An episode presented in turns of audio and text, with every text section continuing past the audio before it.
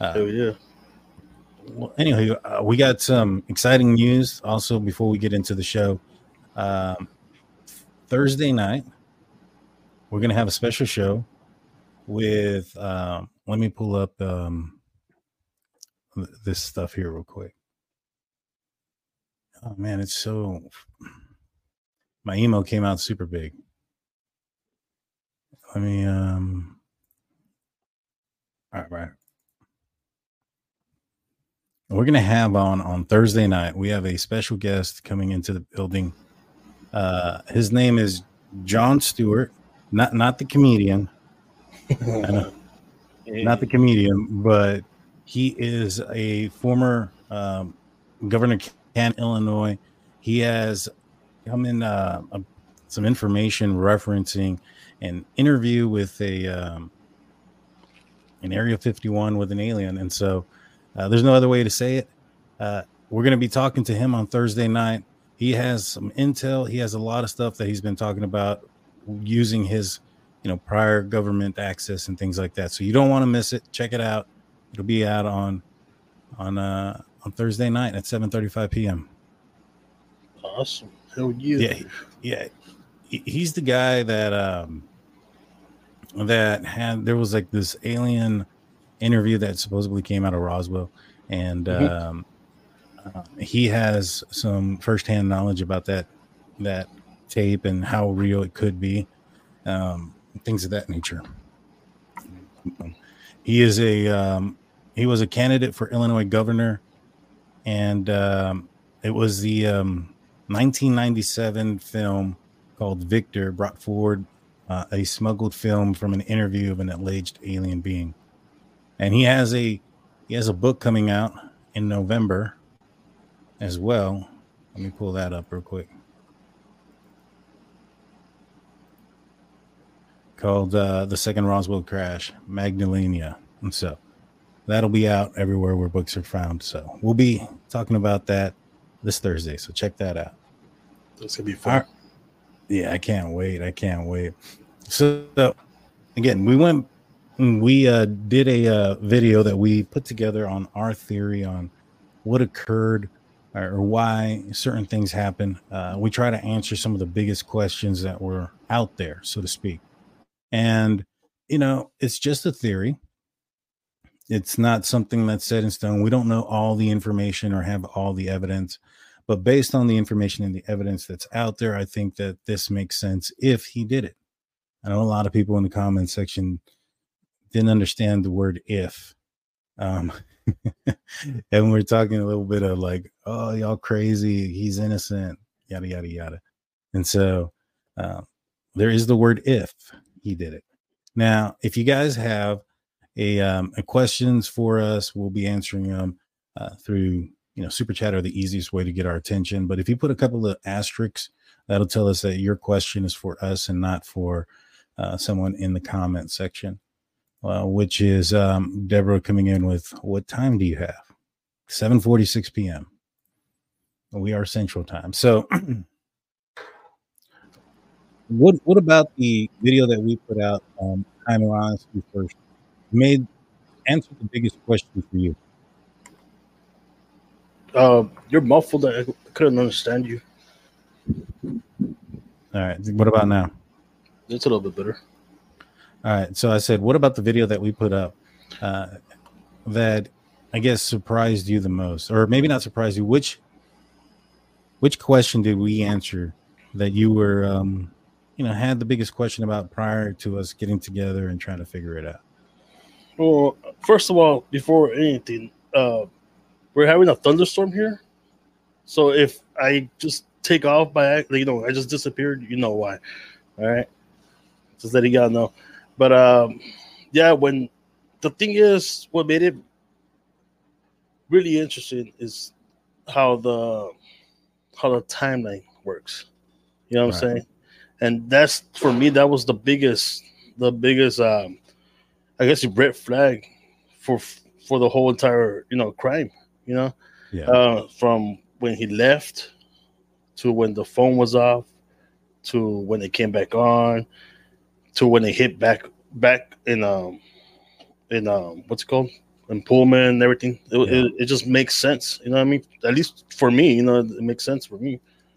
Yeah. And I think that yeah. was one of the biggest questions that I, we were trying to like make sure that with the timeline, it, mm-hmm. it, it, it adds up with his time of you know of his time that he was out there driving around. Right. Exactly. Um, so basically, what the timeline that we're we're referencing was the time that he is seen on camera to the time where his phone is also pinging in Pullman, and then you know knowing that if he would have left from that area that he's seen on Nevada Street and went directly towards the victim's house, he would have encountered those police officers outside. And so I think that there's a reason why we see his vehicle on the 700 block of uh, Indian Hills Drive. And I think that reason is because he was checking behind the police station to see if cops came back. And then we had that question about that 18 minute gap from the part, where he left or is seen on Walenta Drive at 420. And then his phone coming on on 95 and why it was on, you know, and why officers had certain things in their probable cause. Big Blue, what was your um I guess favorite part of of the show as far as you know which question did we come together with somewhat of an answer. Again it's not set in stone or anything. We, we don't have all the evidence but this is just our uh what's the word? What our thoughts are on it and what conclusions that we can come up with based on the evidence.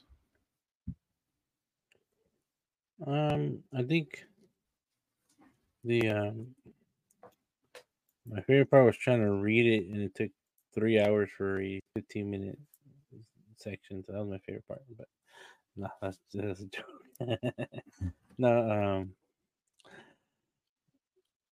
I think uh, the part where we where he's on camera going around the apartment complex when we broke down those those videos and we you know it's an affidavit that it's seen. I think that's like my favorite part where and a while back I didn't know that part of this of the story. Right. So I'm kind of confused, but that's all right. Angel D comes in with a five dollar super chat. Uh, what did he buy in the Albertsons? Fire lighters, a shovel. Where did his phone turn back on after Johnson? There's so much we don't know. Yeah, exactly. I'm not sure what he purchased at Albertsons. Um, I would assume maybe perhaps um, I mean, I don't know. I honestly don't know. I would have assumed that he would have gathered all the materials that he would have needed prior to um, committing this crime uh, to, you know, commit the crime and also get away with it. So I'm not sure what he bought there. As far as where his phone was on when it uh when did it turn back on? Yeah, that's another big question. I have no idea. So th- those are good questions that I think that we'll end up finding out once uh, uh once the court comes in yeah, once all that information's out, then we can pick it apart. You know what I mean? Yeah, one hundred percent. So you know, one of the biggest questions I think that people had going into you know about this case was, you know, if Bryan Kohberger was trying to commit the perfect crime and you know wanted to get away with this, and it wasn't motivated or fueled by, um, you know, being rejected or turned down or whatever the case may be, that why would he go into this house where there was a possible vehicle that he wasn't aware of and you know the range rover right? Didn't you know it was brand new. Uh kaylee had purchased it the night before. She wanted to show madison her new car so she drove it out there put it up and um, you know wanted to surprise her. So didn't put it up on any social media that we could find. And so you know people thought if he didn't know that was Kaylee's, why would he go into that house? And I thought to myself, well, you know, I think that part of his motivation in this case was to create a huge crime, right? That would gain media attention. And I think his target was more so the house because the fact that there was a ton of people that were going in and out. There'd be a lot of DNA inside of that house there would be a lot of footprints and stuff like that. There was 150 people in it the night before, right? And also because targeting multiple victims would have created a would have gained more attention, in my opinion, versus just one person. You know, there'd been a lot of people that had passed away for various reasons in that town, and none of that had gained national attention until this one. Right, I'm talking like uh, the the the guy that ended up drowning in the creek. You know, you had the lady that possibly had an overdose, or you know, they took her own uh, Hannah Creel. Um, there was a lot of folks, right? But none of those were getting attention like this one. So I think it had to do more with it wasn't about a single target, it was about you know getting more attention. Uh, what do y'all think about that?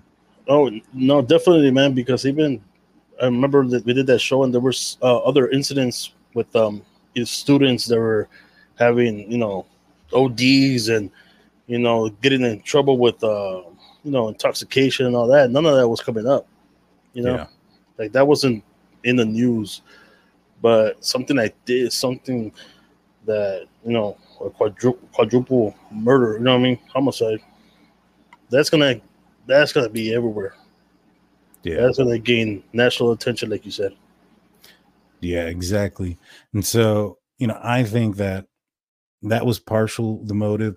I think the fact that you know he was basically being rejected area, you know, from law enforcement, you know, from his peers as a teaching, you know, teaching assistant from both the students and the teachers.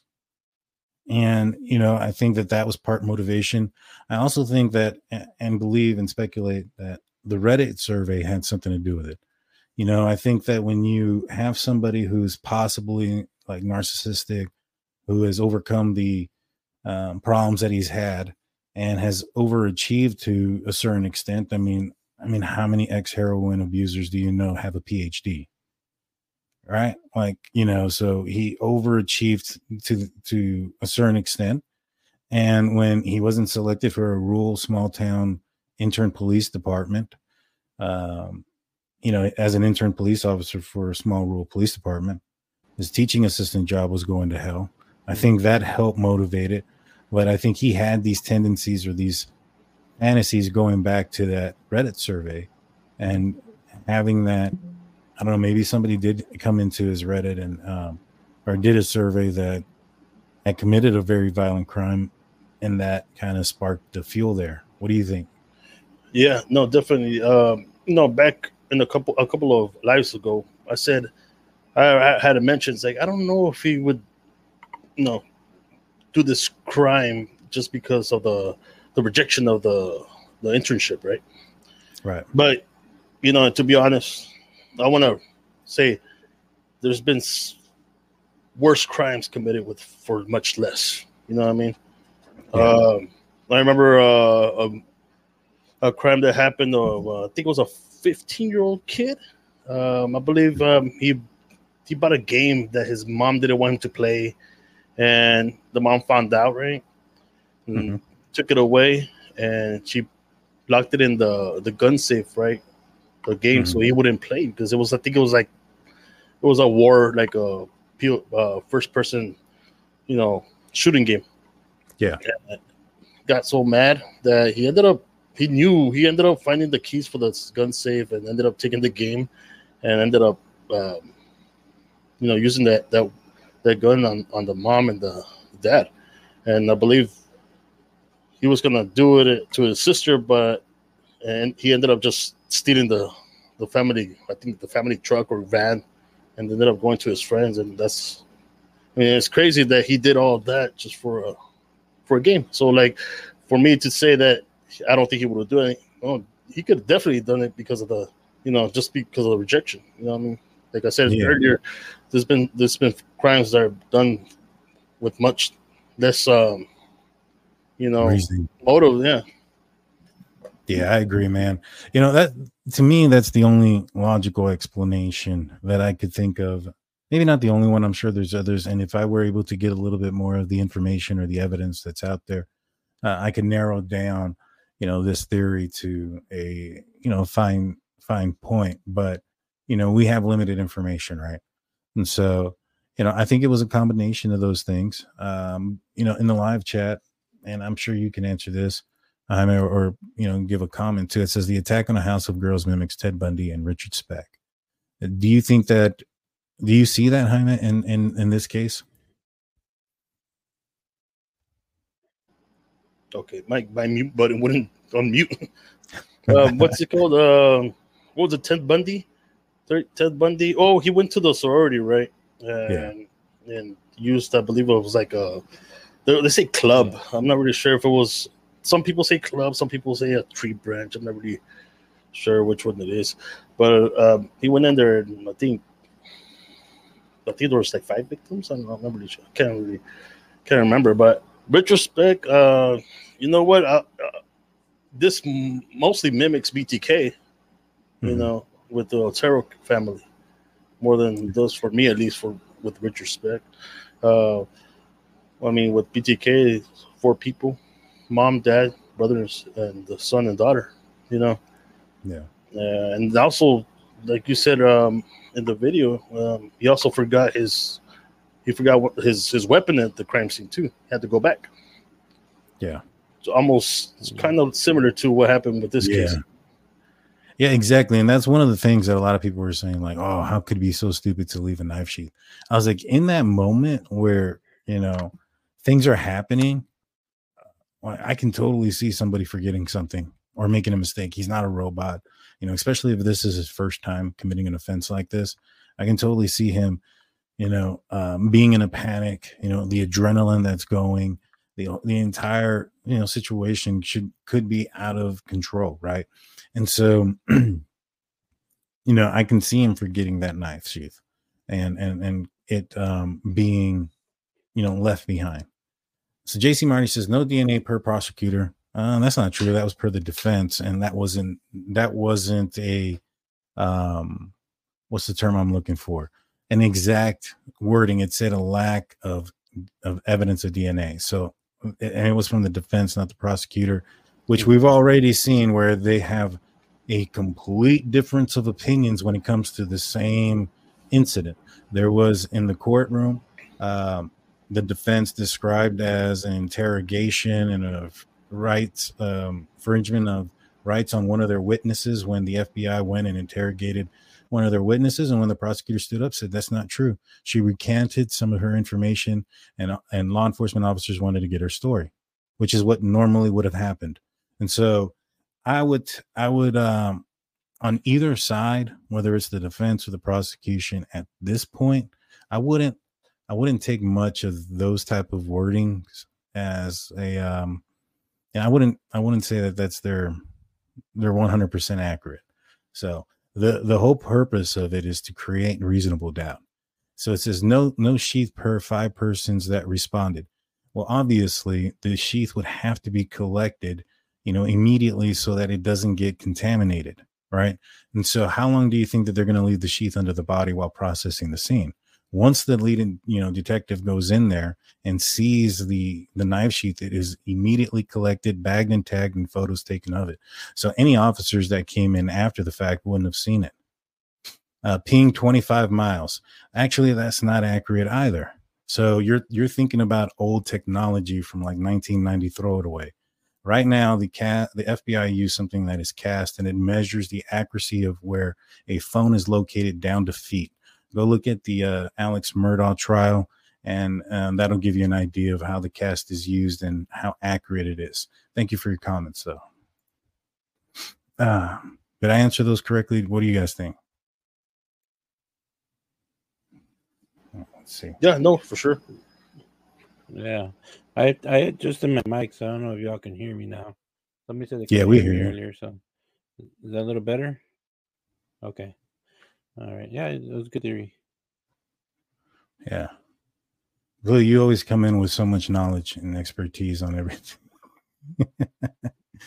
your your responses are like, yeah, yeah, that's good. Terry Blue comes in with a 199. Check out Studio Answer. Uh, all right, let's see. I do not believe he did this, never have. Now, Enon Harsh, yes, crimes, lies, and videotape have been showing compelling evidence on Enon Harsch here's the thing if Enon Harsh was anywhere near a suspect, he wouldn't have been approached by police just one time. I'm saying, and two, he lives very close to the neighborhood. He was probably highly investigated from the outside and cleared very quickly based on his information. Now, um, you know, to say that it's Enon Harsh based on some of the words he says and the proximity of where he lives is is like saying that one of the guys that confessed to, you know, um, a murder that they didn't commit because they don't know the specific details that law enforcement have is actually the guy, right? It's the same thing. You're looking at some words here that he may have said, but at the end of the day, you have Enon Harsh, who lives close, that may have said something, versus Bryan Kohberger, who is has a vehicle that is matching the vehicle that is on footage. It's not witness. It's not um, coming from the eyewitness testimony. is coming from footage of a white Elantra without a front license plate driving around that area. At the very least, that white Elantra, even if it isn't Bryan Kohberger, is resp- it, I suspect would be re- the person that is operating that vehicle is responsible for this crime.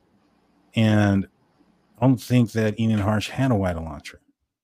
Right. Then you also say that Enon Harsh, you know, you, you want to look at him, but not the guy who has DNA on a sheath that was potentially carrying the murder weapon. You know, I understand this whole drug stuff. Uh, I get it. I get the claims, but I don't think that's the case in this situation.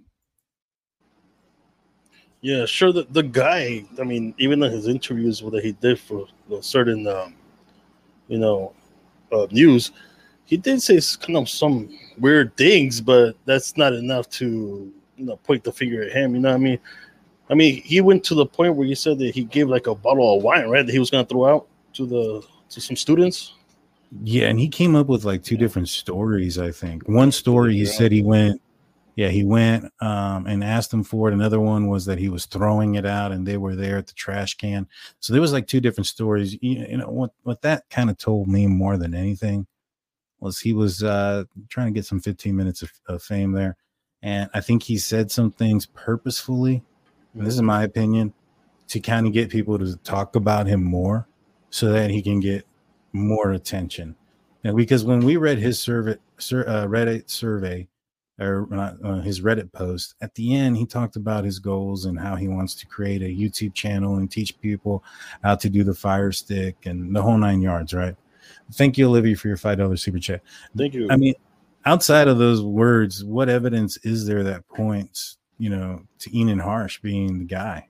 Yeah. Uh, you know, I, I, don't think there's any. And if there's compelling, you know, video footage, um, I don't think he'll be free right now. Yeah, exactly. And I know somebody had emailed me something about Enon Harsh possibly being a um, an accomplice or the real guy, and Bryan Kohberger was an accomplice to this. I don't think so. I don't think Bryan Kohberger had an accomplice. Period.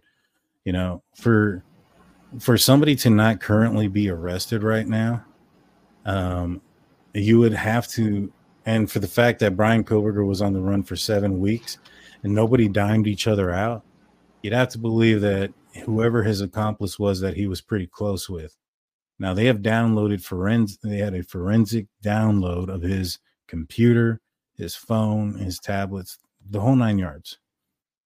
If he had somebody that he was that close to, don't you think that there would be evidence of communication between him and a friend from the area, um, mm-hmm. and that they can pinpoint and arrest? Yeah, it's like I said last time. It's like the more people you have in you know, plan planning a, a crime, the more of a risk you're taking to get caught. 100%. I love this question so much. JC Marty says three DNA still missing, not tested, prosecutor hiding.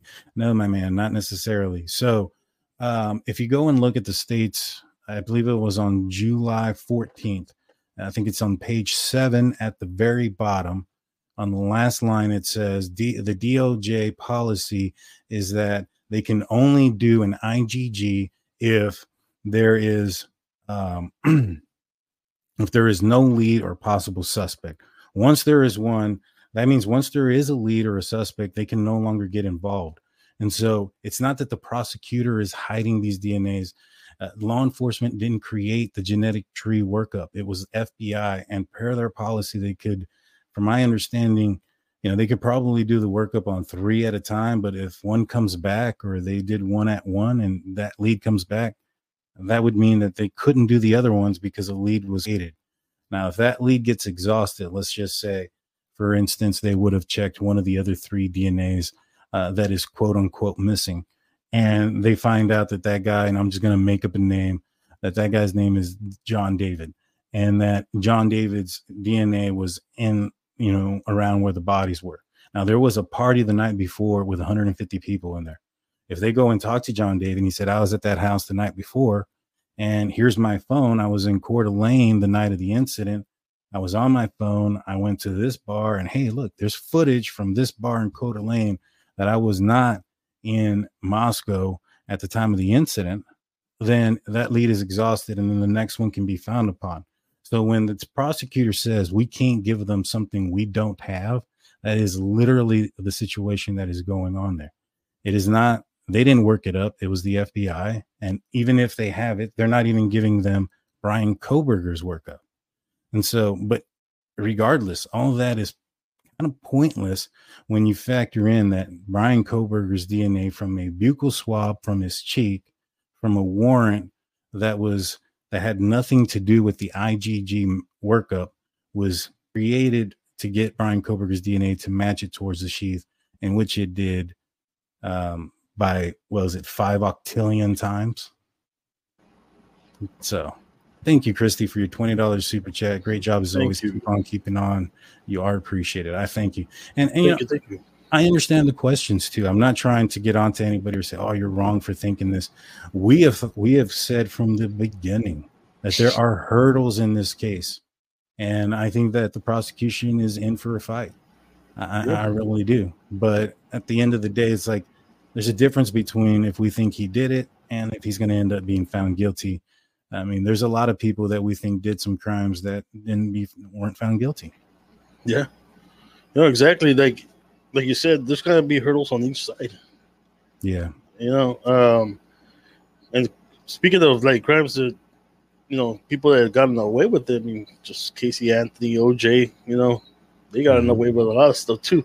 You know, so sometimes the system's not perfect, but, but sometimes it does work. You know. Yeah. And another case where we thought in the beginning, um, I would say like the Delphi case, I honestly thought Logan had something to do with it in the beginning.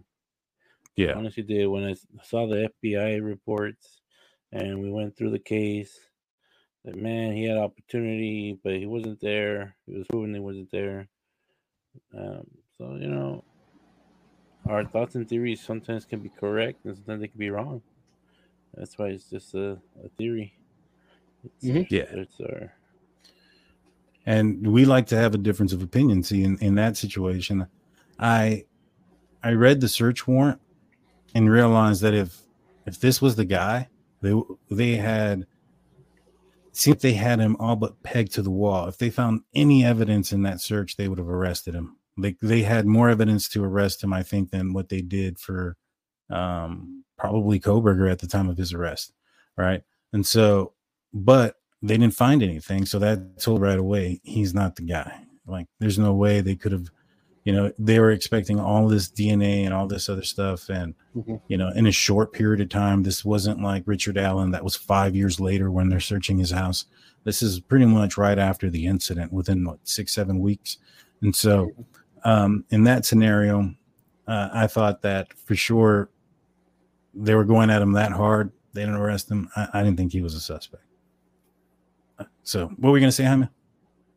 No, I was gonna say like even even us like from the beginning when we heard about the DNA, we were like, "Whoa, that's damning evidence." But then slowly information started coming out, and our you know our percentage of guilt kind of fluctuated through throughout the whole time that we was doing this. You know what I mean? Went from 50-50 to 70 30 and stuff. Now we're up there. Well, at least I am up there in the 90s, you know, given yeah. that small percentage of, you know, not being, you know, guilty. Yeah. Yeah. I mean, that, I, I think that's where I'm at as well. You know, I think that at a certain point, I was like, all right, you know, they arrested this guy. You know, I'm going to trust law enforcement and, you know, see what happens. And then I'll make a decision after we see the probable cause affidavit.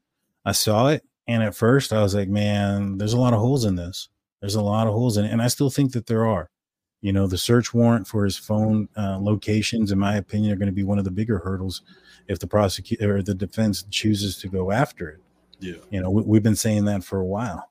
And, you know, to, to, for me, I think that, you know, you have that. And you also have the Brady Giglio thing, you know, whichever officer committed whatever. And, um, you know, is his testimony going to be in jeopardy? Does it matter? I mean, if he's just a low level officer that didn't have anything to do with the crime scene or, or the, um, you know, if all he was doing was just taking down names of people that entered the scene, uh, he's not going to really have anything to do with the case. And so, I don't know. There's there's some hurdles, but as you know, what changed my mind to to be honest with you, or what maybe made me start to think and lean more towards that he is guilty was the fact that at first I didn't understand the phone pings. You know, I thought as well when the when the probable cause said that he connected to a tower in Moscow, but they don't think he was there. I didn't get it. I had to mm-hmm. read that a few times. I actually had to talk to Kristi Goncalves, Kaylee's mom, and she sent me an article on the CAST and how it works. And when I realized that it wasn't the same old technology, the triangulation, it's a new technology that is extremely accurate down to the feet, like three or four feet away from you. Yeah. I was like, all right, so that counts. And then I realized in the probable cause affidavit, it doesn't say that he was, you know, located in Moscow, but they don't believe he was there. That his location was there. They says that it says that he connected to a tower, but they don't believe he was there. How would they know that he wasn't there if he connected to a tower there? And that's by using the CAST and figuring out where he was. Right. Yeah. Yeah, that and like you know, like you said, like in the the old way they used to do the triangulate I, I don't know how big of a radius it was, you know what I mean, of where the person would have been at. But when you know we looked it up and saw how accurate the uh, what's it called the um, the location is the historical locations as well. Yes, yeah, it's how how accurate it is. It's like whoa, but then at the same time, like you said, he was pinged there, but not a, he wasn't there, but it was it was uh, picking up his location from a tower. It could have been very outskirts of that tower where it reaches, right? Also, yeah, it could have been very outskirts of the tower where it reaches, and you know there is a 27 mile, like like like uh, JC Marty said earlier, that you have to connect to a tower. Mm-hmm. But what the what the what the CAST does is it measures a signal from the time that it takes from that signal to go from the cell tower to the cell phone and back and it's able to use multiple um, towers to determine you know where you're at with a precise location angel d says can you retell the part about the uh, taking a change of clothes and trash bag in the trunk please that was interesting so when i thought about you know how or why or you know how did he commit a crime like this and not get blood or DNA in the car? You know, I was reminded of um, I can't remember his, the, the, the case's name off the top of my head, but there was a guy who I think was in New York, traveled three hours away, uh, took his dad's life with an axe, and, and, hit his mother with an axe. She ended up surviving, uh, and then he left and drove three hours back to his college. Now there was no evidence of a cleanup at the house. There was no evidence that he took a shower or any of those things. They didn't find blood in the drain or any of those things at the house. And there was no evidence in his car for three hours that he drove a longer distance with um, probably the same amount of blood splatter you would anticipate Bryan Kohberger may have had. Now, one of the reasons they speculate that he was able to do this was because he worked at a veterinarian hospital and he had access to uh, the surgical suits and those are designed so that you don't get blood on you. Now, Bryan Kohberger took forensic classes in DeSales University. I think that he has been, he's taken certain classes that teach you how to not contaminate a crime scene or how not to bring DNA home with you. Right. And in my opinion, I think he wore something, you know, something easy to take off. That's probably why he couldn't put the knife sheath through a belt because he was wearing some kind of coverall. So that's why he had to take the knife sheath in his hand inside the house. And he probably left a bag outside with a change of clothes and change of shoes.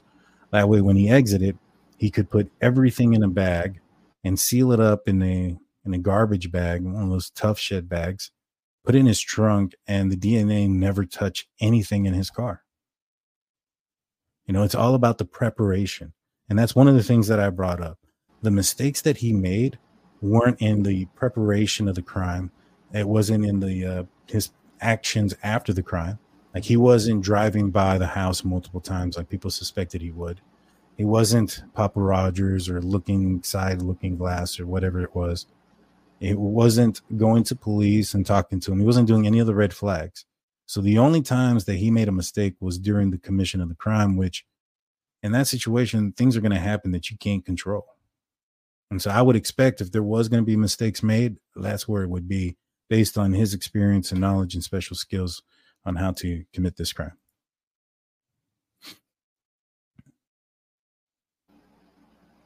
Yeah, I, I think I think one of his biggest, uh, I guess, mess ups was probably the phone. You know, for me at least, and that's the only reason why his alibi is now that he was out driving around because can't take that back. Well, here's the thing. There was so I don't think that they had a clear picture of Bryan Kohberger uh, or his vehicle in Pullman, Washington. I don't think any of that occurred until after they got his name. I think up until the point that they got his information, I think that his maneuvers that night to drive around, driving this big old loop, it worked. They didn't know which direction he was coming from. They didn't know where he left. Right. And so, um, what did you say again? I, am starting to lose my train of thought. What I'm trying to say. It's a good point. Well, I was just saying that he, the the pings, right? Whatever was the fact that they hit oh, him yeah, and they were driving around. That's why his alibi is what it is. You know what I mean? Right. Yeah. If you go and look at the probable cause affidavit, I believe it says something to the effect that uh, investigators thought that it was a 2013 to 2016 Elantra and uh, or a 2011 to 13 Elantra, and then later thought it was a 2013 to 16 Elantra. But if you look at the part where they discuss the vehicle in Pullman, they say that it is in fact a 2014 to 16 Elantra. There is no question. So that leads me to believe that the video footage that they have around Moscow is probably very grainy, far. There's no indicators of anything that can be seen there, but that the footage in Pullman is probably a little bit different. Maybe he drove around a little bit closer to some cameras. They're also not uh, ring camera footage. It's also probably, from what we understand, like um, some of it was like cameras from traffic lights. So those are designed to be able to determine certain things. And I think that when you put those two things together, I think that they didn't change the car because they didn't know it was a newer car based on the footage. Now, I don't think that's a big deal, you know, as much as a lot of people do. Uh, and the reason being is, you know, cops can get something wrong. And as more evidence comes, you know, afoot, then they can, you know, change their perspective. Mm-hmm. In the beginning, they thought it was a Sentra. And as more footage started to come in, then they changed it to the Elantra. And then once they got the camera footage uh, that was cleared from Washington, then they knew it was definitely a 15 uh, or 14 to 16 Elantra. Um, does that make sense? Yeah, no. Um, also, like, like you were saying with, um, oh, you know what? Read this and then I'll, I'll, I'll follow through. All right, Jeff H goes in and posting YouTube videos, chopping up stuff very skillfully with a big knife. After all this awful stuff happened, tells me that he may not be the highest level thinker, in my opinion. You see, I think it. I think it might be different. I think that you know he's trying to promote himself, and I think that that would get eyes on him. And I, think it's more of a promotional thing to get his stuff out there versus, um, you know, accidentally do it. I think it was purposeful. No, yeah, I also think that he was trying to just boost up his uh, YouTube and his followings and whatnot. But I mean, even, like, you know, there was a, a Reddit. Uh, I was on Reddit a while um, this this afternoon, and I did see a couple of things that they were saying about a like a short film that was out there mm-hmm. um, that oh, depicted oh, yeah. a, a, couple of things, and that was something about clones. Yes, I think so. That supposedly was like um, like not I guess released the day before or something like that. Yeah, but And I don't like, think that. Oh, go ahead. and no, it's like it's like stuff like that that you see on, on Reddit. You know, what I mean, just just because it's on Reddit doesn't mean it's true itself. You know, I mean, unless Yeah. somebody can find it, that'd be crazy. Yeah, supposedly it was deleted like right after the incident Yeah. happened, and that one of the uh, characters named was like Gonsalves Koberger or something like that. Yeah, and yeah. so there was like, oh, it's, but, But- I don't know. But going back to that, it's like you see stuff like that, that, and then you see things that, like with the sheath. Remember when we saw that when we heard about that about uh, we I think we heard it from you know a Reddit post about the sheath that was actually was true. That was like so like when you go down that road, you're either gonna get some good stuff that's true or really bad stuff that's you know has nothing to do with the case. And that's the that's the risk you the that's the risk you take while going into Reddit, right? Yeah, yeah. I mean, dude, there's there's a lot of theories on Reddit. But then again, dude, the supposedly somebody walking in and one of the victims seeing a um, you know, the killer in the house, that was on Reddit before the probable cause affidavit. Exactly. Yeah, yeah. I n- have a feeling I know exactly where it came from. Um, because of some sources that I have. You know, think- and I think I think I know who. I, I think I know what you're talking about. yeah, yeah, yeah. Well, I know you know. You've heard it. so, you know, I think that you know it was leaked out about that information somehow for for for whatever reason. I don't know. Maybe maybe something about um maybe jog somebody's memory about something. But I I do think that that was leaked out. Uh, Mhm. did we read this one? Blue, I love you, but Lena just started bingo. Oh shit! Love you back. Thank you. so- Let's continue. Where, so, where, you guys where do got you guess I went for a little bit? I wanted to play bingo. I'm joking. no, I was getting Defend- thirsty, man. I decided I got tea. No, it's all good, my man. Uh, defense asked for email log between the state and the lab. State said that they do not exist. I mean, maybe they don't. I think that when you, you have, I mean, I don't know how they do business and or how they conduct their stuff in Idaho. You know, if they have some sort of old rules that any correspondence has to be through mail or something, I, I don't know. Um, but if the state said that that doesn't exist, I mean, maybe I, I'm trying to figure out, you know, why the only thing that I can figure out is, or, or can think of that would be emailed to each other would be uh, status updates and or uh, updates on the results of things. But those might be some kind of rule that they have to be sent through the mail or something, and that might be why there's no emails. Um, let's see, Richard.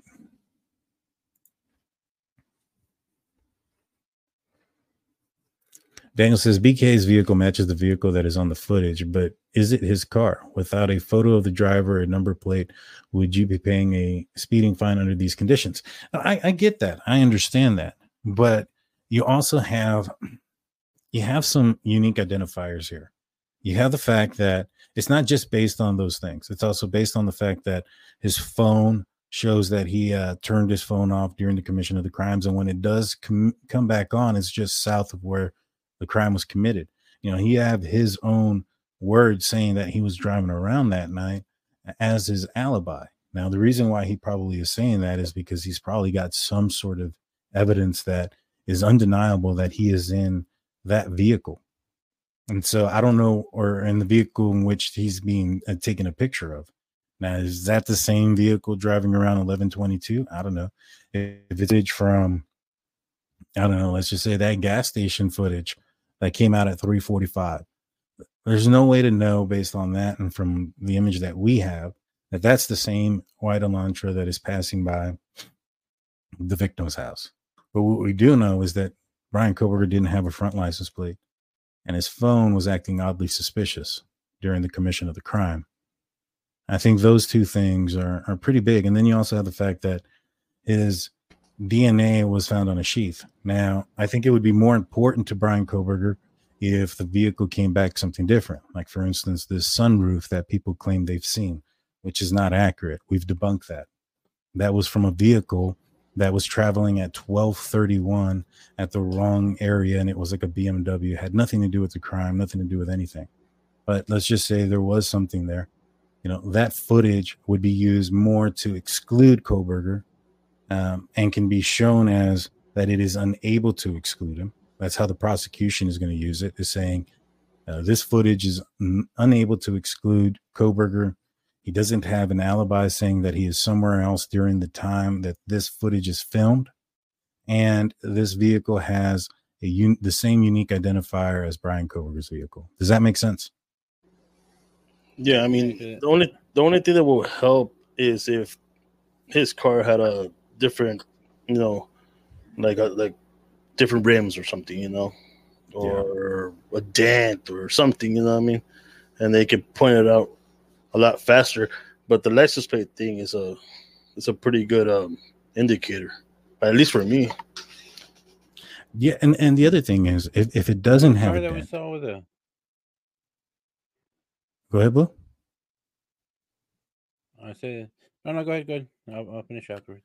The other thing is, those vehicles that they thought that the car was was a 2011 to 2016 Hyundai Elantra several years old. How many of those do you think? And it's also a you know a economy car. How many of those do you think that are out there that aren't banged up? Yeah, you know, you get what I'm saying. So the fact that the vehicle that was on camera was in pristine condition or didn't show.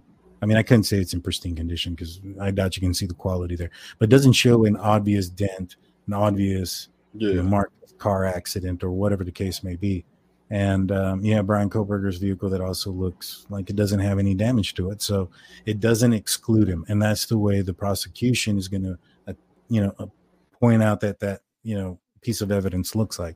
You know, the defense is going to say there's nothing there that says it's him, and the prosecution is going to say, yeah, well, there's nothing there that says it's not him either. Yeah. oh, exactly. um, go ahead. I think they can prove it's not him. I think they'll be able to prove that it's not him because they said that he didn't leave his uh um his home to a certain time, and that car was there around twelve. So once they go by the phone pings and they they find that that the phone was at his home at twelve, and you can exclude that video out easily. Which video? One where they, we see it with the sunroof. Oh yeah, yeah, yeah. You, you went back to that. Car. Yeah, yeah, yeah, that's definitely and and and you know that that footage was sent out frame by frame, picture at a time. I think it may have been done on purpose to, you know, confuse certain folks. But once we saw the entire video, you, you saw and, and, you saw the timestamp on there of twelve thirty, and you saw that the vehicle was like a, uh, I think it was like a BMW, like one of those crossover BMWs, one of the big ones. There's no way that trained FBI law enforcement officers are going to confuse that for an Elantra. No, yeah, for sure. You know what? Well, another thing too is like, what? There's no other. There's no places to drive around in Pullman, or you know, what I'm saying like you're going all the way out there. And I was thinking about it too. Is like, you know, going out there driving around in in the in the, you know, in that section of the of town and whatnot, then leaving the res like around the residence and going down south to what was the name of the other little city that was under? there? Blaine, Idaho. Um, going down there, especially like we had said earlier that he wasn't too familiar with all that stuff, like all those roads and stuff, you know. Well, I would have assumed that he wasn't. I mean, he was new to the area, and it's yeah. very rural out there. So, but it, you know, and that's going to be another question because in order for him to drive around that back area at night in the dark and like, you didn't even know the conditions of the roads but you know what i mean at that time. Well, well it was 29 degrees so it was frozen. Yeah that's what i'm saying mm-hmm. like in two in a, in a, a front wheel drive elantra? Yeah. The, he had a purpose to be out there in other words yeah yeah yeah. Like he and, wasn't just driving out there just for the shits and giggles and shit. Yeah that, that would be pretty dangerous and and you know to drive around rural areas in a front wheel drive car in icy conditions. Yeah 100% what's up blue? I think you're frozen. Oh it's, it's glitching a little bit. Yeah. He's doing the npc He's doing the NPC TikTok challenge thing. I think I think you're the one glitching, Blue. yeah, I think it's you. Uh, Um, was it me? Maybe it was my computer. yeah, you might want to come go in and out, come out and come back in. Um, but before we go forward, it's time to do a drawing. A drawing that we've been talking about for a while. It is for Nelson's benefit for the raffle that we've uh, been discussing for a while now. Let's find out who who's the winner. We have Maybe Nelson. yeah, we have several several contestants as you can see. And Wait, you got to bring him out for this, bro. Is Oh, he yeah, awake? yeah, yeah. You gotta. Let me let me go get him. I'll, I'll be right back. Yeah. Damn, man, this, there's a lot of names on there. Hell like- yeah. I, I'm gonna win it, and I'm not gonna share with you, Blue, or anyone else. I thought we could share the blanket if I win. It's We'll share a- for two people. Well, we're not. Trust me, we're not two people. we're a little bit more than two people. I'll tell you that. It's like percent and a half. yeah, I'm I'm two people plus one, so it's four people. That's me. There- We're four people put together.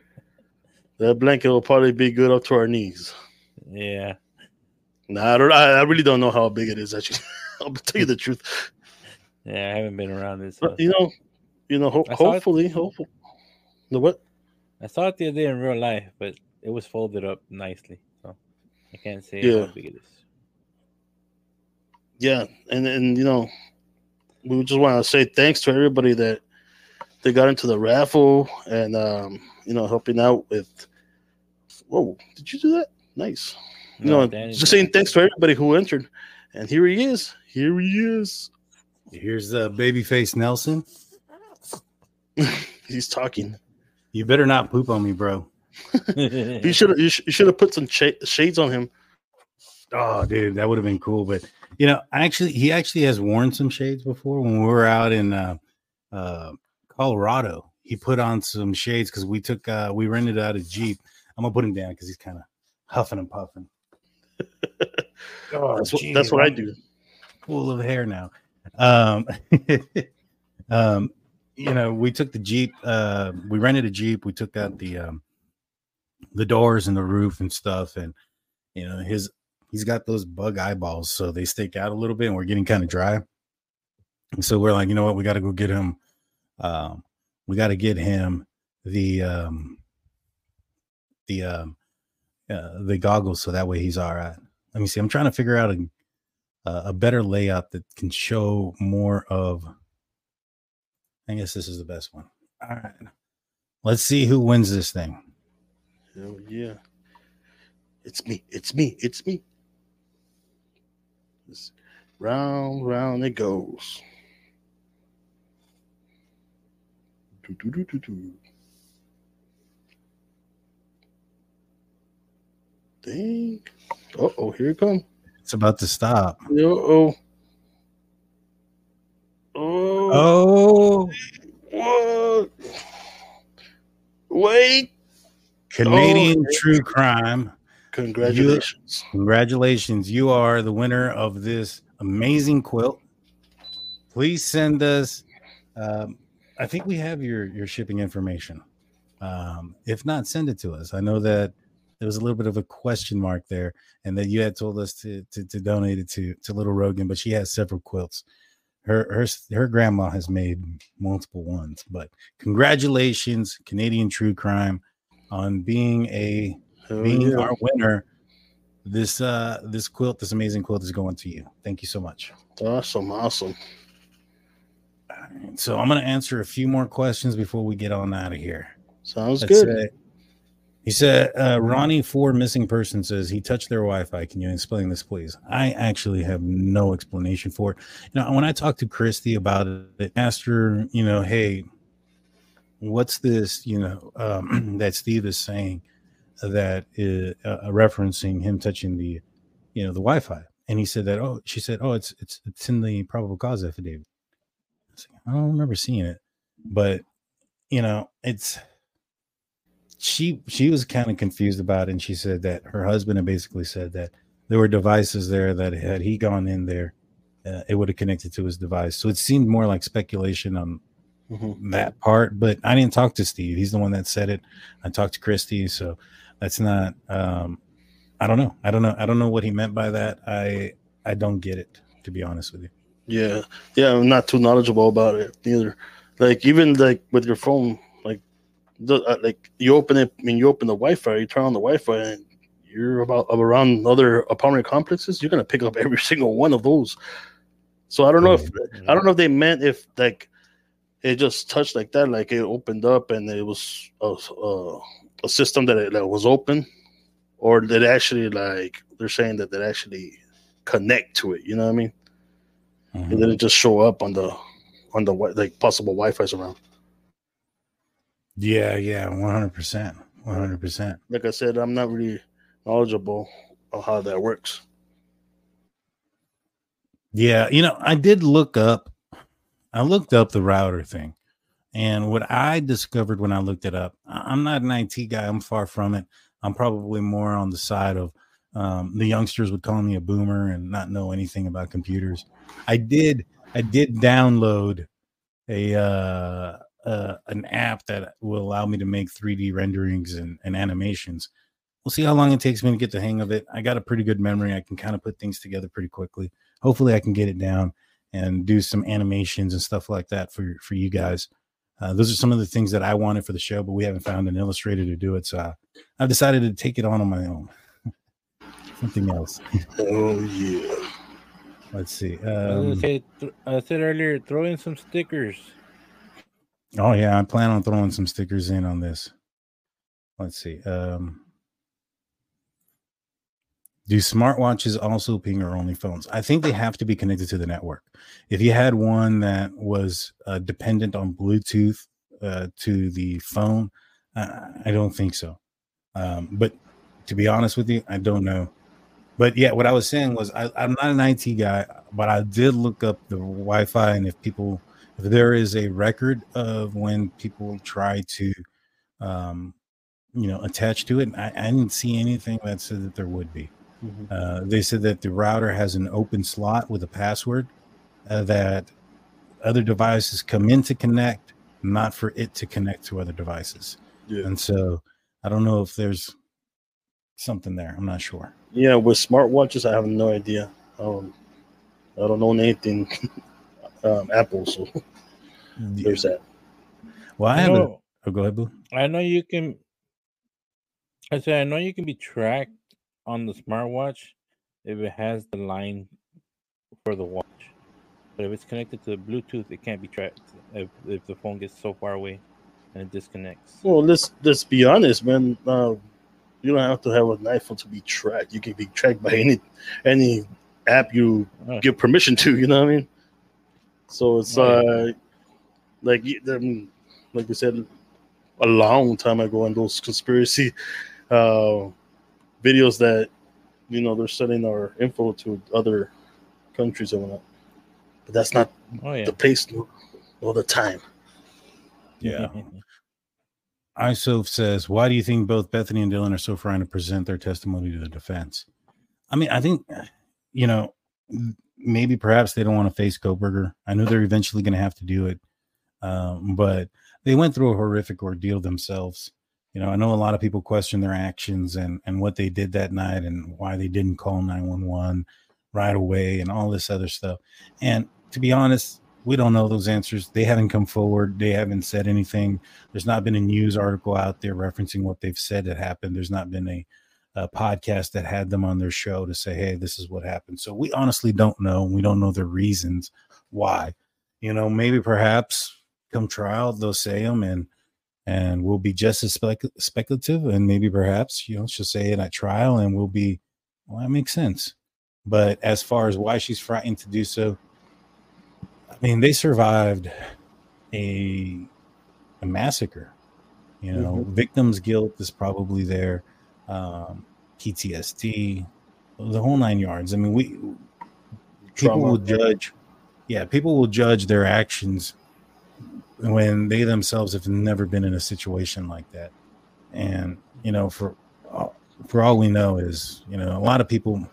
Like I'll be honest with you, when when I was in law enforcement, and there were situations where somebody broke into a house or whatever, uh, the people that usually fought back or did those type of things were people that were trained right? They were trained to fight they took you know self-defense classes things like that. Your average person that isn't trained and you know or has never been in that situation where their life is at risk majority of the time they freeze. They don't know what to do. So um, you know that's just from my anecdotal experience. I don't know what the statistics are out there but that's what i can say that i've i've come across. Yeah no for sure. Like we can be like i think anybody's already done this already. Like when you see of a of a you know something happening and you're like oh if i was them i would do this. But like when it comes down to it when you're the you're there at the time you you probably you'll freeze up man. You don't know what to do. You panic and stuff. Yeah man. Yeah. It happens. It happens to people all the time. So um you just got to get over it yeah it's it's easy to say it but like to, when it happens to you that's a whole different story yeah man i mean uh when i was a kid um, probably my you know teenage years, uh, a big ass dog came at me, wanted to bite me. I was frozen, scared for a bit, and then you know I ran. I had to. I had no choice. Uh, I was fixing to get bit, and I barely missed it, man. I think it was a golden shepherd. It was a big ass golden shepherd, uh, and it was just I mean, German Shepherd. What the fuck am I saying? Golden Shepherd. I don't know what that is. It's a, it's a golden. I have a white shepherd. I've never seen golden ones. it was a golden lab German shepherd mix. Not just kidding, but it was a German shepherd. It was huge. And it came out and started coming at me and it was growling. And I just froze there for a minute. And then I saw it like like it was like five feet away. And the next thing I knew it was right in front of me. Now I don't think it was like you know teleported. I just think that I was in fear, you know what I'm saying? And it it it took a um, it tried to bite me. I ended up picking up my leg and it missed me, and I took off running. Uh, my father, who was not that far behind me, started yelling and and scared the dog off. But um, yeah, that people don't know what they'll do until they're in that situation, and most of the time, unless you're trained, uh, it, it's usually uh, frozen shock. If I was there, I would have protected you. I would have jumped in front of the dog for you, man. I got you, homie. Dude, the crazy thing is my little brother had just gotten bit by one of our other neighbors' dogs. It was a chow that that bit him in the oh. calf. And because oh, because we played football, so we would go my we would be forced to go jogging after practicing games if we didn't play well. And so um, even if we played well, my dad was pretty strict. Uh, we'd have to go and work out and the whole nine yards. And so um, it made us better football players. But uh, one time while my brother was jogging back and forth, uh, one of the dogs got loose and bit him in the calf. Oh, it was man. horrible. Just like you're like like the the, the Lieutenant Dan. Remember he had someone die in every ward. This is like down your family. Everybody's getting bit by a dog down your family. Well, I mean, we, we came from the hood, homie. Every there was these dogs everywhere. that is true. That they, is true, never, man. They never tied up. He couldn't afford the rope. Yeah, that's why. Or, that's why. Or fences. Yeah, that's why uh, us guys from the hood were so quick, man. We had to be fast. We had to outrun the dogs. He's like, I don't, I don't gotta outrun the dog. I just gotta outrun one of you. Uh, maybe, dude. I mean, it depends, dude. Some dogs like to chase. I know, I know mine do. Mitch Girl 29 says it was foggy that night. I have pics. Well, the thing is, if it's foggy, that means there's moisture in the air, right? And if it's 29 degrees, that moisture turns into ice. And so uh, I think that's one of the uh, big components of um, uh, black ice being out on the on the road is the dew, the moisture, the fogginess, the precipitation in the air that turns into ice. Uh, why does he say he was there? I don't think he did. He just said that he was in his car. Uh, I don't know if he's he, he's been very vague about where his car was while he was in it. Yeah. It's kind of like, where were you in my car? Where was your car? Driving around. Yeah, he didn't get no streets, no time, no no time stamps or nothing. It was just like I'm out and about. I was in the state of Idaho. That's what he said. Yeah, yeah, it's just it's insane. We'll take a couple more and then we'll uh I can't uh, call it a show, y'all. Let's see. I'll tell you what. I- Thank you, I almost Christy. We appreciate that. Chow. Uh, the chows are weird with their purple tongue, man. That shit scared the crap out of me when I was a kid. My aunt's neighbor had a chow and it got loose. They're so aggressive, man. Yeah. Chow chows are aggressive. Um Kim and I'm, I'm assuming that was Dave. Uh, out first as a stabbing around. I've both said the Snapchat. I'm not sure what that sentence says completely, but I think it says uh, that they were both being communicated through Snapchat. I will say Kim didn't Kim- tell us anything about Snapchat. Yeah, I think it says Kim and Dave came out first as as a standing around. We'll said through through Snapchat, right? That was supposedly. Yeah. Yeah. So in our our what we have in our testimonies that we've gathered from Kim was that uh, it was a phone call between her and her daughter. I think that what she meant was that the communication between her daughter and um you know whoever she was getting their information from was through Snapchat. I don't know. Um she didn't I think she mentioned that that it was a possibility but that she didn't know. I'd have to go back and listen to it to be honest with you. So I don't want to say the wrong thing. But Yeah. yeah, they did come out about it. But here, here's the thing there's been a lot of rumors going around that Bethany and Dylan texted each other um, either during or shortly after the crime was committed. Um, you know, m- not sure. I don't know. I haven't seen anything what those conversations may have been about.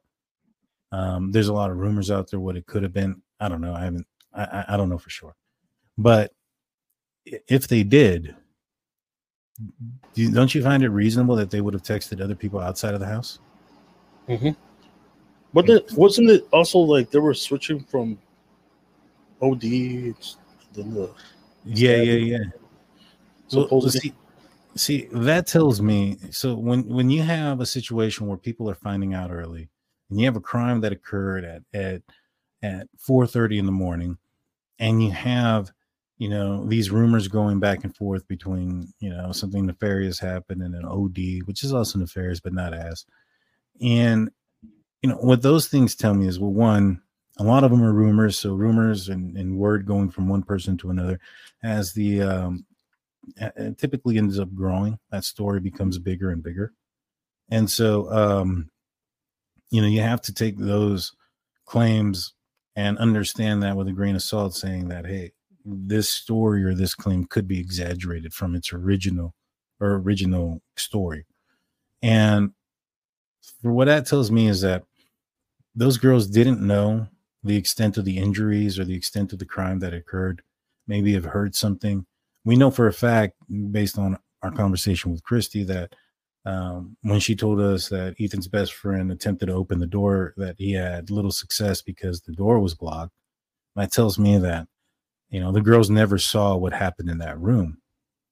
You know, if they couldn't get into the room, I don't even know if they tried, to be honest with you. I, I don't know if they ever left that room until after Ethan's best friend got there. But if they did and they tried to open that room and they couldn't get through, maybe they thought somebody had overdosed and was blocking the door or um, you know something like that. And you know those rumors start to spread.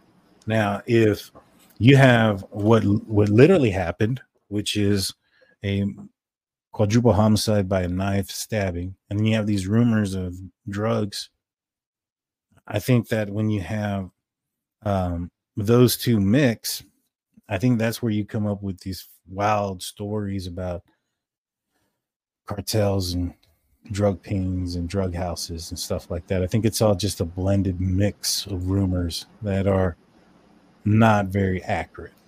Yeah, it goes. It goes also with accomplices. You know, there's been a lot of rumors of uh, accomplices in this case, and the thing is that they try to. A lot of people are saying that certain crimes are happening after the murders. You know, they're trying to, you know, try to connect them to this case, and that's just not how how it is. You know, sometimes it's just different crimes that had nothing to do with the one we're talking about.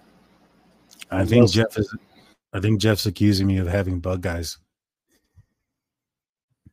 He says, "Is it true dogs look like their owners?" Heard this many times. Is that what you're trying to say there? there Nelson Nelson's dyslexic. No, Nelson, Nelson's a lot of things. You know, I have I have more than one dog. I'll bring Floyd on next time. Um, he's far from what Nelson is. Nelson's about, I'd say, 22 pounds. Floyd's like maybe 122 pounds of muscle, and he looks like a pit bull, but he's not. He's an American bully. Uh, let's see, and he's highly trained, ish, when he wants to. Yeah. When I'm around, he's he's a little feisty. Like he's hyper, right? Yeah, he, he gets excited. He like, like excited. The, the good kind of hyper though. Like, yeah. Uh, I don't know who you're referring to. Uh, uh, I'm not sure. I was thinking on this one, but like you clicked on one. There you go. when you need a, a, password to connect to their Wi-Fi, yeah. So I, I don't think he connected to their Wi-Fi because here's the thing: in order for the IGG to be completed, there can't be a lead, and if there was a unknown phone that connected to the Wi-Fi, I think they would have they would have looked into it and they would have said, "Hey, we have this citation from this guy that has a 2015 Elantra. His phone is connected here. We'll look at him." So that alone tells me that yeah. those two things can happen. Mm-hmm. Uh, let's see. We'll take two more and then we'll call it a show. Dos más, dos más. Make them what, good, what, guys. Make them good. I don't, I don't, I don't understand this. My my shorts have never fallen. not not for her. Wait, that wasn't even a question. Yeah, I know. All right, so I, I do want to bring this up. So me and my wife went out to Pittsburgh, and there was a situation where DEA was arresting uh, these guys uh, for having guns. And we're walking towards the airport. And all of a sudden, I see these cars coming and I see the lights and I see the guns coming. You know, I can see them in their vehicle with guns being prepared. So I know shit's about to hit the fan. So I say, get behind the wall. There was a concrete wall. My wife wants to wait a little bit to see what's going on. And I turn around and she's supposed to be right behind me. And she was, but she's a little bit slower to my reaction. My reaction's pretty quick. I see something, I go, let's get behind the wall. I turn around and she was behind me and finally got there and and then police jumped out and they ended up arresting this guy. But it was pretty crazy because it was uh probably Pittsburgh police version of SWAT that was out there, and so they they they knocked down this guy pretty amazingly well. It was, it was an awesome thing to see, to be honest with you. Uh, let's see. Yeah, those weren't questions. those don't count. Oh. Those, these are memories. Yeah, good ones. Good ones. All right, you know what? I went all the way to the bottom. Let's see. Um, are those shades to hide your bushy eyebrows? Asking for a friend. I do have bushy eyebrows, but they are not to hide them. Uh, the reason I wear them is because, you know, when I imagined uh, doing this, I thought of it as like a talk show radio. And when I picture somebody doing talk show radio, I picture a guy or gal in a in a studio with an ashtray, smoking a cigarette, has the shades on, indoors, playing music, like just like what Blue's just doing with his his deal there. And you know that's why I wore them but a lot of people started to ask about the shades and whatnot. So I, I made it a game. I was like, you know, I'll take them off when we hit 40k. I'm looking forward to it because I really want to take them off. Well, you should you should just tell them the truth why you actually wear those shades, man. man you know what the, too- you know what it is? I'll, I'll tell you guys. I'll tell you guys. The story is that supposedly, if you look into his eyes, you'll find out how you die. It's true. Yeah. Uh, that's because if stone. Yeah, man. he, he's doing this for us guys. that, that's because when I take off the glasses, that's when that's when things are going crazy. So that's Yeah. the last thing they see. Yeah, I'll, I'll probably die from freaking heart failure and shit. More Uh, likely. I don't know, man. I, I, I ate some some chicken uh, not too long ago, some fried chicken, and I, I felt like, whew, I was like, maybe I need to go to the hospital. Got some, got to eat It's healthy. like that. It's like that. Like that one night you were like, I don't feel good. Maybe I should go to the hospital. You, you had like appendicitis or something. Oh yeah, dude, I almost died that day. right? It happened on the show, y'all. So if you guys want to find out where that's at, I think that was around November of last year, um, maybe a little bit before this incident occurred. Um, we had a podcast, and I was on there, and I was I actually burped. I thought I muted it, but I didn't. And uh, I think it was Mikey or somebody in the live chat said burp, and I was like, I'm sorry, y'all, I don't feel good. I think I'm gonna go to the hospital. And I told these guys like I really don't feel good. Uh, December first, December first. And so I was like, I really don't feel good. I'm going to um I'm gonna go to the hospital. Next thing I know, they're like doing um M- uh, an MRI on me. They're like, uh, your appendix is inflamed. We're gonna have to do a uh, surgery. And so I was like, all right, like well, let's do it. And I was like, um, you know, I've been feeling sick for two days, so it's probably gonna burst any second. So let's go. it took them like eight hours to do the surgery. Those bastards. Yeah, I, remember we pitched the idea of uh, live streaming it. Remember? Oh yeah. I'm, I'm- I'm glad we didn't. I'm glad that that wasn't. We would have, we would have been um taken down. But Yeah. yeah, Mitch Girl was there too. Um, that was uh that was a crazy situation. And then what? Two days later, I was back at it, back on the back on the streams, ready to go. But I will say that coughing after that surgery is a horrible mess. You don't want to do that. Yeah, but that's all we got. Do you guys have any final words, Blue? Not so sad, please. Uh, no, nothing. Thank you, everybody, for coming on. Thank you for all the super chats. Thank you for the people who, uh, you know, joined the Nelson raffle.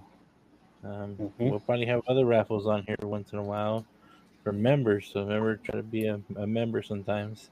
We give uh, some good merchandise sometimes. We- we just- Sometimes. Well, I, I mean, all the time, all the time, All the time. Uh, but they're not as nice as blankets and you know cups. We give stickers and other stuff, but Man, what you talking about? We got these more koozies too. Oh, the Yeah. koozies, stickers, and um, I might have something on my sleeve for the members only. So Ooh. you know, watch out with that. You know, I'll, I'll, I'll tell y'all guys after this. I don't want everybody to know it's our secret. But thank you, everybody. Thank you. Have a great Thank night. you guys. We'll probably be doing our next members live. It'll probably be this weekend sometime. So make sure if you guys are interested in being a member, hit the uh, join button. If you don't see the join, if you're on Apple, uh, look in the description. There's a button. Um, there's a link there to become a member. Uh, join the fun. It'll be awesome. Don't forget Thursday night, y'all. We're going to be talking to John Stewart, who has firsthand knowledge of an alien interview. You don't want to miss it hit that like button, hit that subscribe. Until next time, peace out, y'all.